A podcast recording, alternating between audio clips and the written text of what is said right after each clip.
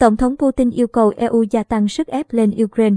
Tổng thống Nga Vladimir Putin đã yêu cầu EU tăng sức ép lên các nhà chức trách Ukraine để tôn trọng nhân quyền sau ba nỗ lực sơ tán công dân thất bại khỏi quốc gia này.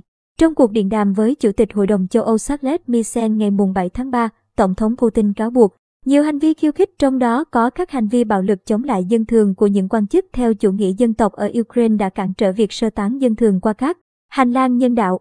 Nhận định này được đưa ra sau 3 lần Nga thông báo ngừng bắn vào cuối tuần trước đều thất bại trong việc để người dân sơ tán. Tổng thống Nga kêu gọi Liên minh châu Âu đóng góp vào việc cứu sống dân thường, gây sức ép lên các nhà chức trách Ukraine và buộc họ phải tôn trọng nhân quyền.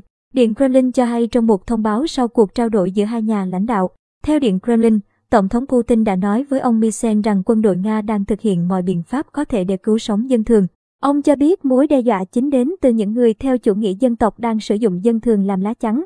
Trao đổi về cuộc gặp, ông Misen thông báo ông đã kêu gọi phía Nga ngay lập tức dừng các hành động thù địch và đảm bảo việc đi qua an toàn cũng như việc tiếp cận hỗ trợ cho người dân.